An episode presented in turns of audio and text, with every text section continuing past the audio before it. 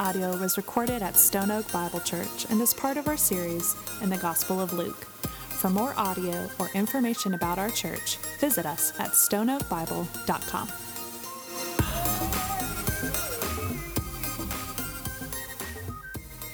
Good morning, church. I have one quick announcement before we begin. Uh, in your chairs or around your chairs, you should have found one of these. These are our Luke guides.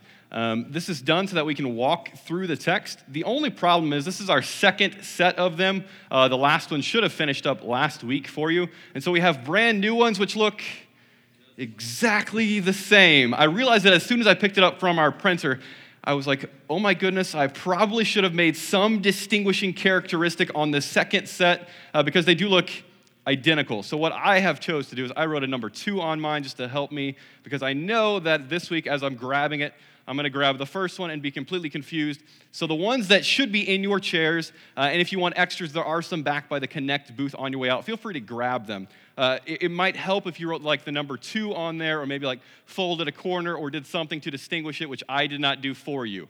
Uh, so, you're welcome. I gave you freedom to create as much as you want to on yours to make it unique and, and individual to you. That was perfectly the thought that we had going into this, so you're welcome.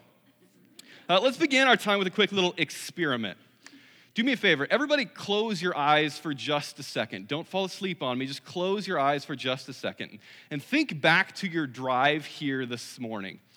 You get into your vehicle and you, pull out of the driveway and make the, the path, take the streets that you normally take to get here. As you're, you're on this drive, I want you to, to look around. Look at all of the signs that you see on this drive, all of the storefronts with their lights on. Some of them look great. Some of them you think, yeah, they could probably use a marketer to, to kind of help them with that sign. These are designed to get our attention. Think of every marketing advertisement that you saw just on your drive here. Go ahead and open your eyes. Think of our own signs out front. As you approached the school, hopefully you saw our tent that's out there. That's a sign, it, tells you what's in here. We also have pull up signs to distinguish this is where, I believe the, the one here says worship, and the one over on the other side, bright yellow, says kids or children's or something along, I don't even know what that actually says. I know it's bright yellow and it says something along the lines of if you have kids, this is where you go. Signs are, are all over, they're, uh, they're very relevant possibly this morning maybe you, you skipped breakfast or you skipped on that, that cup of coffee um, I know in our household, sometimes the, the kids don't quite function like you would hope they would, and so you start to run behind, and, and so you don't have time to maybe grab that super healthy uh, protein bar on the way out. But there is the Krispy Kreme on the way to church, and the light is on. The light is on is an international symbol for eat me because I'm going to be hot and juicy donuts that I don't even have to chew because they're delicious. It's tempting. It's done in a way to entice us. With our own signs, it tells you information. Oftentimes, though, because there are so many signs and so many uh, marketing appeals, we oftentimes become uh, almost seared to, to the amount of marketing that is in front of us. We did a little experiment this morning, which um, I had it in my mind that we were going to do this. Whenever I got here, though, it was already done. So, our first booth that you see whenever you walk in, can anybody tell me what that is? What's on it? What, what the words are? Everybody, wow, well done. It says welcome, okay? So it says welcome. Anybody give me a color? Green. Okay, there we go. On that sign, though, there's a separate kind of section that has a top portion and a bottom portion with uh, metal railings going up the sides of it that kind of holds it all together.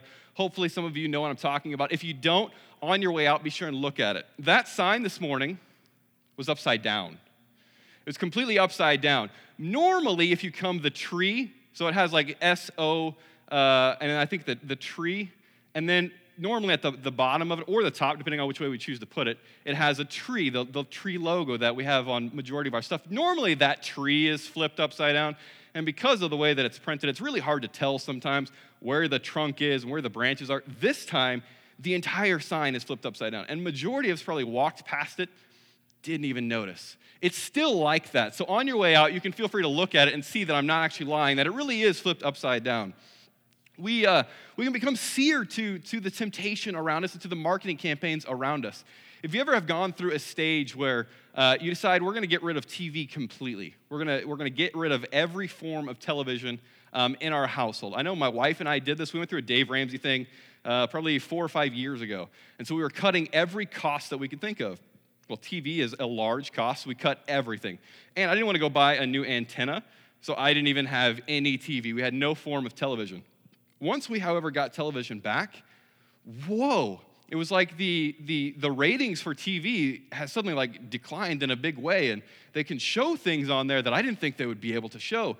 I wouldn't have noticed this, and I wouldn't have that large period of time cut out where I removed myself from it.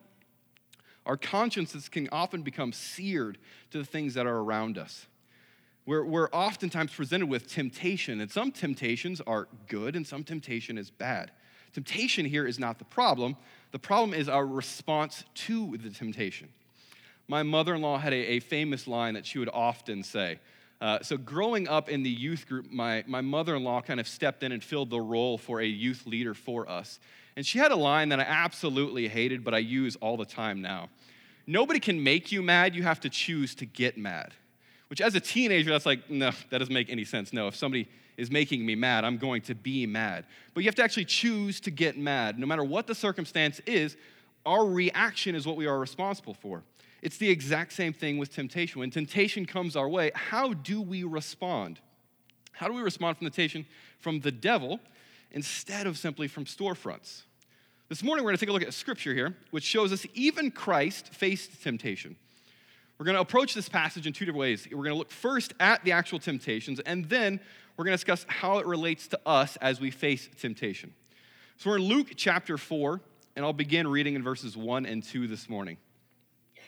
And Jesus, full of the Holy Spirit, returned from the Jordan and was led by the Spirit in the wilderness for 40 days, being tempted by the devil. And he ate nothing during those days. And when they were ended, he was hungry.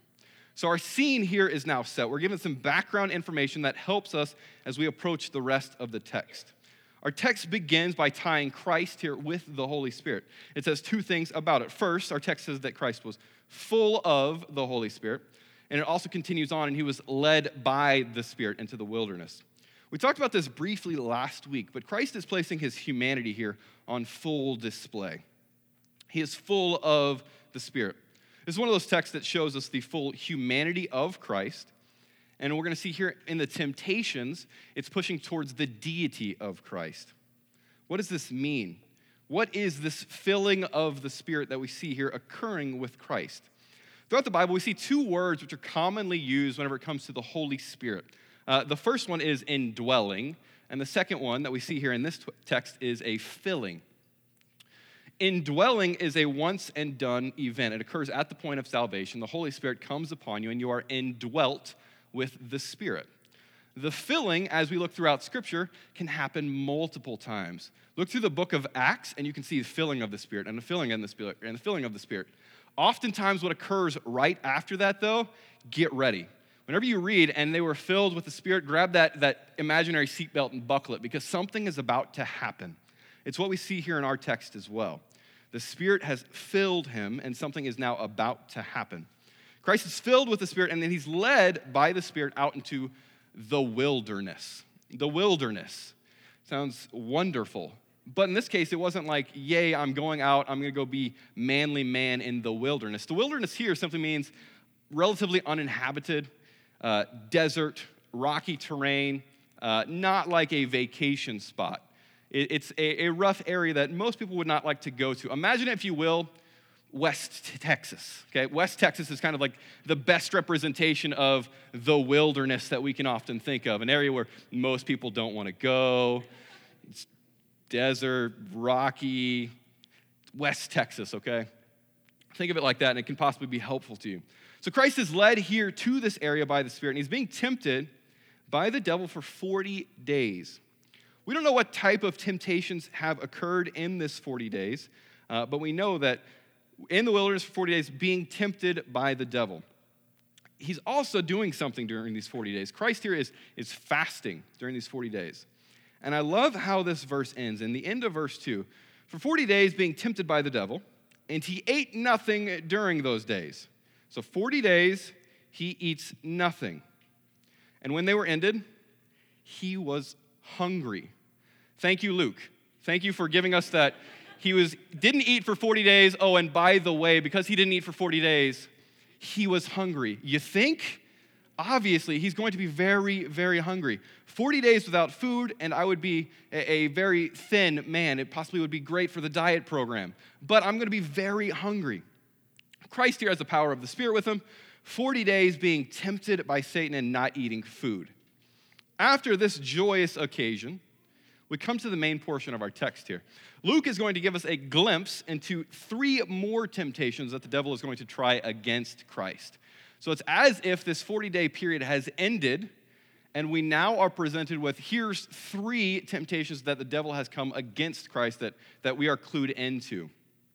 Before we look at these temptations, though, I need you to really feel the humanity of Christ in this situation. He's just spent 40 days here without food. Imagine his physical state. He's hungry. Luke tells us that. He's probably physically and emotionally weak. What's the longest you've ever gone without food? And how did you feel after that time period? If you've never done a fast, I suggest you look at scripture first to figure out what is fasting that we see within the text. After you've done that, possibly add it to your personal spiritual disciplines. There's a physical toll here whenever you fast. You are physically feeling the effects of not eating. This is the state that Christ is here in. He's physically feeling the 40 days of not eating. Satan oftentimes chooses to attack us in our weaknesses. If you're going to attack and tempt Christ at this time, how would he do it? Well, we see how he does it. He chooses to use, Christ's physical need to tempt him. Satan here is a creature of habit as well, and he chooses to come against us in our weaknesses as well. In what ways are you currently weak? Are you currently vulnerable to temptation? Do you know yourself well enough to know where you are weak? do those around you know where you are weak as well? So that whenever you are in one of those times of weakness, they can step in and say, hey, let's get you out of this weakness here. Verse 3 The devil said to him, If you are the Son of God, command this stone to become bread. So Satan here begins with a very important word if. He begins with a word of if. He's putting into question the deity of Christ he challenges him to, here to use his power as God to fulfill his physical need of hunger. He's marketing to Christ, he is tempting to Christ. If you skipped breakfast this morning, that donut shop was probably very tempting. That coffee shop might have been very tempting this morning to meet those physical needs. Eating isn't bad. The physical act of Christ eating bread is not the problem here. What is the devil choosing to, to do? He's, he's choosing to challenge Jesus to reveal his deity. I don't believe this is a challenge against necessarily his deity as much as it is a challenge against his reliance. Satan is tempting Christ here to rely upon himself. Once again, Satan chooses to tempt us in the exact same ways. Do you have a tendency to rely upon yourself in times of weaknesses? Maybe you're opposite and you choose to rely upon God only in your weakness. During both our times of strength and our times of weakness, there needs to be a continual reliance upon God. Christ responds here to, to Satan. It's a direct quote here from uh, Deuteronomy chapter 8, verse 3. Verse 4, he says, And Jesus answered him, It is written, man shall not live by bread alone. So he directly comes against Satan here with scripture. Uh, the text in Deuteronomy that he's quoting from is whenever Israel was in the wilderness for 40 years. Does it sound familiar? Christ was in the wilderness for 40 days. And we have Israel in the wilderness for 40 years. It should sound very familiar. During this time in the wilderness, God, with the people of Israel, chooses to, to meet their physical needs using manna. The reliance was not upon themselves, but the reliance had to be upon the God who provides. Jesus picks up on this same theme. He shows Satan where his uh, reliance lies. It doesn't rely in his own strength and in his own power but instead his reliance relies upon the God who provides. Where does our strength lie? Oftentimes, for me, if I'm very just honest with you, my strength lies within my own self. It's whenever I am unable with my own power to do things that I often think maybe I should rely upon God. I typically wait until there's nothing else to rely on until I say, okay, well, obviously I can't fix this, so God, I'm going to need you to step in in the circumstance and help me here. This brings with it so much worry and so much work for myself. I oftentimes don't even realize that I'm doing it until it gets to that point where there's nothing else except God. Preaching is a great example of this. Do you want to know how to grow a church? I can tell you it's very simple how to grow a church. First, it begins with great signs. You've got to have marketing for growing a church. Why? Because people have to know that you actually exist there. So if you want to grow a church, have some great signs. Uh, possibly do some TV advertisements or some radio advertisements. Let people know that you're there. Next, music. If you want to grow a church, you've got to have some great sounding music. It doesn't necessarily matter what you're saying as much as it matters on how you're saying it, okay? Your musicianship has to be very, very good. It has to be able to, if I can put these same individuals on a, uh, a television show, that's a good mark. Also, you need an eloquent speaker. Uh, you need somebody who is entertaining, uh, who can hold attention. Does this sound familiar? Every one of these things are actually great things in and of themselves. Great signs, great music, great speakers. These are all things that I hope at Stone Oak we would have. I hope we have great signage. I hope we have great music. I hope we have great speakers. But it misses a very key point. And I hope that everything that we do here, from our signs to our music to uh, what is being proclaimed from the pulpit here, shows a reliance upon God.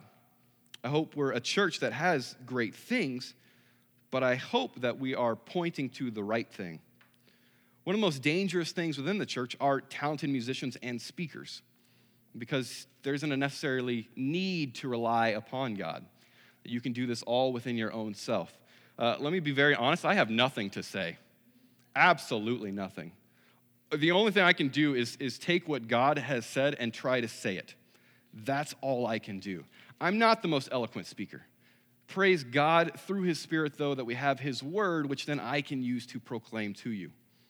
We must continually have a reliance upon the God who provides.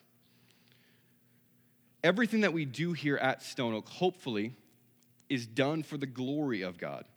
Everything small is done for the glory of God, from the signs out front uh, to the music, to what is said, to communion, to even our children's ministry. Hopefully, everything that we do is done for the glory of God. Christ here has now passed this first temptation. Surely the devil will stop now. He's come against Christ, and Christ has crushed that first temptation. But no, he continues on with another temptation. Read with me verses 5 through 7. And the devil took him up and showed him all the kingdoms of the world in a moment of time, and said to him, To you I will give all this authority and their glory, for it has been delivered to me, and I give it to whom I will. If you then will worship me, it will all be yours. So he takes Christ up and he shows him all the kingdoms of the world and he, he makes an offer to him. The devil will give to Christ all of the authority and glory that comes alongside of these kingdoms. All Christ needs to do is one simple thing, and that is to worship Satan. Let's take a second here and explain some things, because there might be some questions here on, on how is it that Christ can do this? How can, can, how can Satan do this? How can Satan offer this to Christ? Does Satan really have authority and the power to offer this, to give this to Christ. First, need to begin with a person of Satan. So, what do we know about Satan? Well, we know, first of all, that Satan is a liar. John chapter 8, verse 44 says this You are of the father, the devil, and your will is to do your father's desires. He was a murderer from the beginning and does not stand in the truth because there is no truth in him. When he lies, he speaks out of his own character, for he is a liar and the father of lies. So, is it possible that Satan doesn't really have any power here and is simply offering something that does not belong to him? Yes, that is possible. However, I don't think that's true within this case. We see throughout Scripture that Satan is referred to as the God of this world or even the prince of the power of the air. Ephesians 2, the prince of the power of the air, the spirit that is now at work in the sons of disobedience. Satan has been granted power within this world. Let me give you a quick example. So, this right here, this is my, my key to my truck, okay? If I were to, to take this key and I were to give this to Chet, Chet, don't miss. Okay, so Chet now has the key to my truck. I'm giving you, you can do whatever you want with it, okay? It's in the parking lot. You can take it for a drive. Uh, you can roll down all the windows. You can turn up the sound. Um, you, can, you can haul the church trailer. You can throw some dirt into the back of it. You can do with it as you please. You, you have the ability to use every tool that you see within that truck. Use the, the truck as a tool to accomplish whatever means you want to. Who owns the truck? Well, I do. I own the truck. Who currently has the truck, though? Well, Chet currently has the truck. If Chet today, after service, decides, you know what, I'm going to take it for a drive, and he, he gets in the truck and starts it and rolls all the windows down, and he starts driving down Stone Oak Parkway, and he sees a coworker of him driving this truck. Who is that coworker going to think this truck belongs to? Well, obviously, they're going to think it belongs to Chet. At any time, though, I have the ability to take my key back from Chet. It is mine. I own the truck. I'm giving him the ability to use it, but at any time I can remove the key from his hands. Let's take it a step further here. So you have my key, and you come to me one day and you offer me the key to my truck. All I have to do is worship you. You're going to give me my key if I worship you. It should be like, well, that's absurd. Why? Why is that happening? Because I obviously own it. He's kind of stewarding it, if you will. At the end of the day, it belongs to me, and I know who the truck belongs to. Look at the response of Jesus here in verse 8. And Jesus answered him, It is written, You shall worship the Lord your God, and him only shall you serve. Christ uses scripture once again to point to a reliance upon the God who has power. Satan here is asking Christ to take a shortcut. He can skip the cross. He's offering to Christ what is not his own. Satan now has been thwarted twice in this passage alone. We don't know how many times he has been tempted in those 40 days previously in the wilderness before this, and yet he's going to do it again. He's persistent we come to the third, third term t- temptation here, and he's a persistent little devil. Read verses 9 through 11. And he took him to Jerusalem and set him on the pinnacle of the temple and said to him, If you are the Son of God, throw yourself down from here. For it is written, He will command His angels concerning you to guard you, and on their hands they will bear you up, lest you strike your foot against a stone. So Christ and Satan are at the top of this temple, and Satan once again places a challenge, places a temptation in front of Christ, and he tempts him here to jump. His tempting is different this time, though. Satan chooses to use scripture against Christ.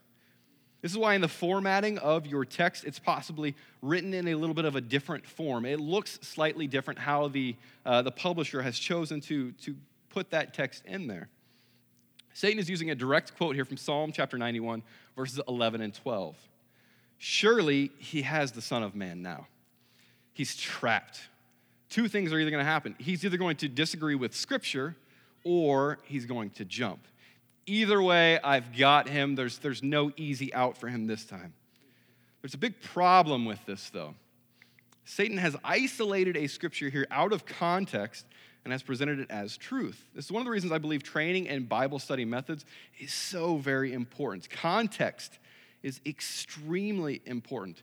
If you've never had any sort of training on how do I actually use this Bible, I'm going to point you in two places. The first one, your community group leaders. Grab your community group leader and say, hey, I would love for you to walk me through how do I actually use the Bible? What is the method and the means to which I can understand what God is saying to me through His Word?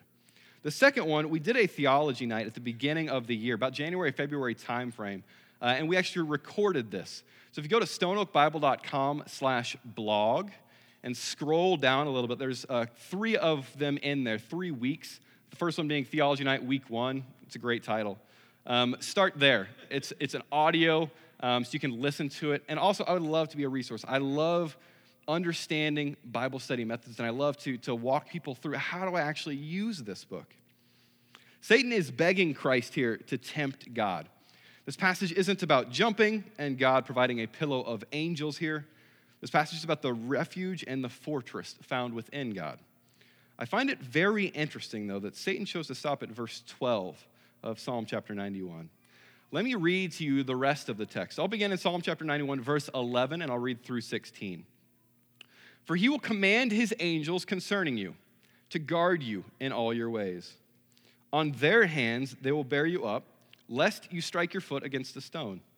You will tread on the lion and the adder, the young lion and the serpent you will trample underfoot. Because he holds fast to me in love, I will deliver him. I will protect him because he knows my name. When he calls to me, I will answer him. I will be with him in trouble. I will rescue him and honor him. With long life, I will satisfy him and show him my salvation. Christ once again uses scripture to point to a reliance upon a God who comes against pride. Satan is trying to get Jesus to, to trust in his uh, in his own power and in his own pride. He wants him to force the hand of God into action. That is pride. Satan has presented three temptations here.